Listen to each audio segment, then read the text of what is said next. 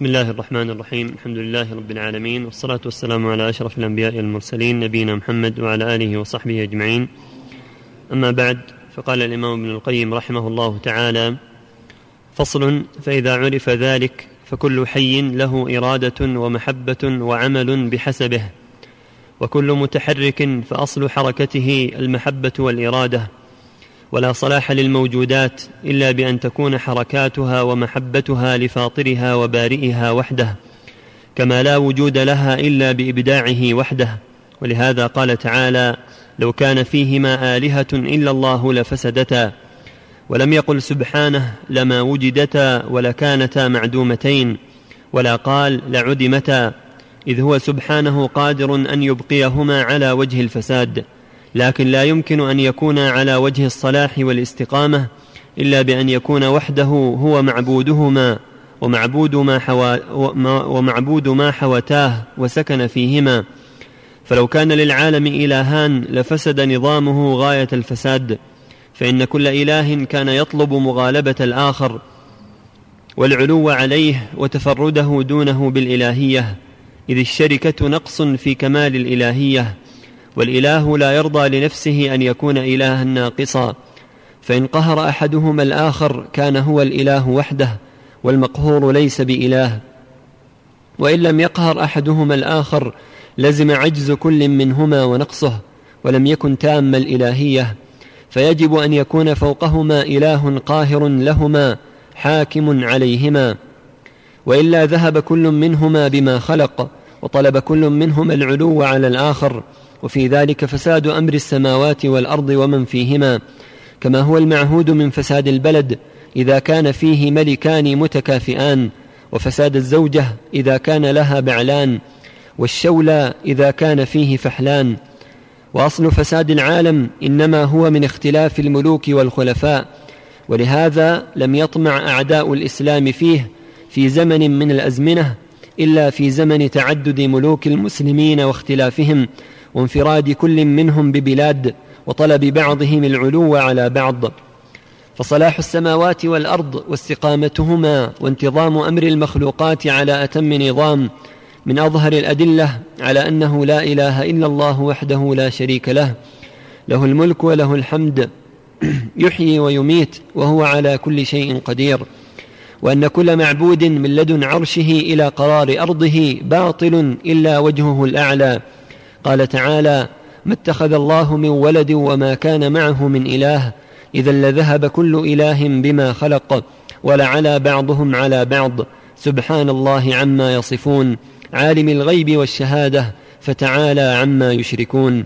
وقال أم اتخذوا آلهة من الأرض هم ينشرون؟ لو كان فيهما آلهة إلا الله لفسدتا. فسبحان الله رب العرش عما يصفون. لا يسأل عما يفعل وهم يسألون.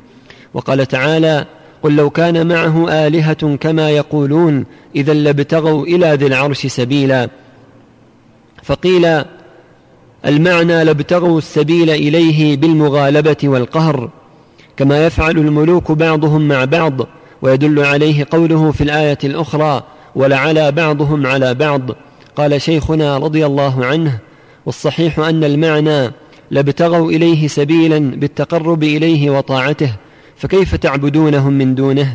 وهم لو كانوا آلهة كما, كما يقولون لكانوا عبيدا له قال ويدل على هذا وجوه منها قوله تعالى أولئك الذين يدعون يبتغون إلى ربهم الوسيلة أيهم أقرب ويرجون رحمته ويخافون عذابه.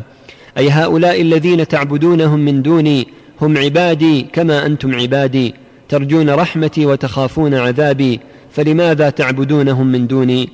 الثاني أنه سبحانه لم يقل لابتغوا علي سبيلا بل قال لابتغوا إلى ذي العرش سبيلا.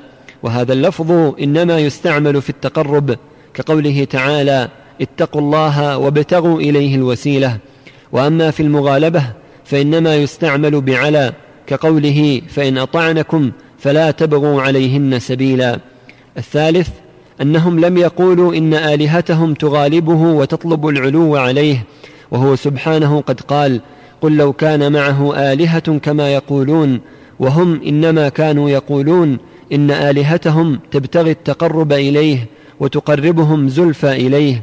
فقال لو كان الأمر كما تقولون لكانت تلك الآلهة عبيدا له فلماذا تعبدون عبيده من دونه؟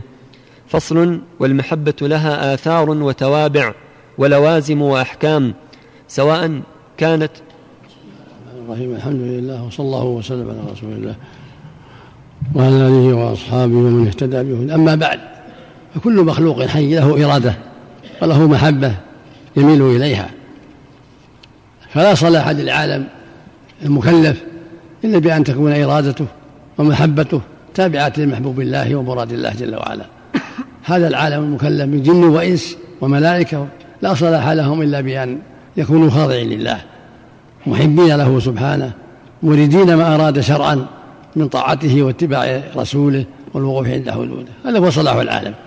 فلا صلاح لهم إلا بهذا. ولهذا لما عبد المشركون من دونه ما عبدوا فسدوا. واستحقوا المقت والعذاب من الله. فالواجب على جميع المكلفين أن يخصوه بالعبادة. كما قال تعالى وإلهكم إله واحد لا إله إلا هو الرحمن الرحيم. قال عز وجل وما أمروا إلا ليعبدوا إلها واحدا فالواجب على جميع المسلمين بل على جميع المكلفين من جن وإنس أن يخصوه بالعبادة.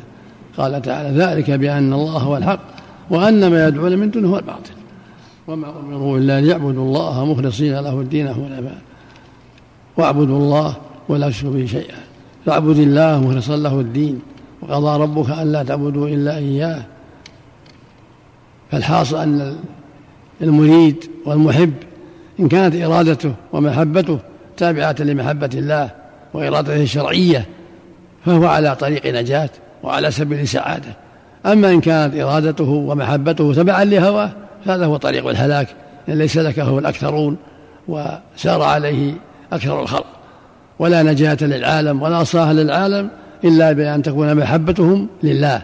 ولما أحبه الله وأن تكون إرادتهم تابعة لما أراده الله شرعا من من أداء حقه وترك معصيته والوقوف عند حدوده وتنفيذ أوامره وترك نواهيه. هكذا يجب على المكلفين. وبهذا يكون صلاحهم في الدنيا والآخرة. اللهم المستعان والله أكبر. نعم. وفق الله جميعا.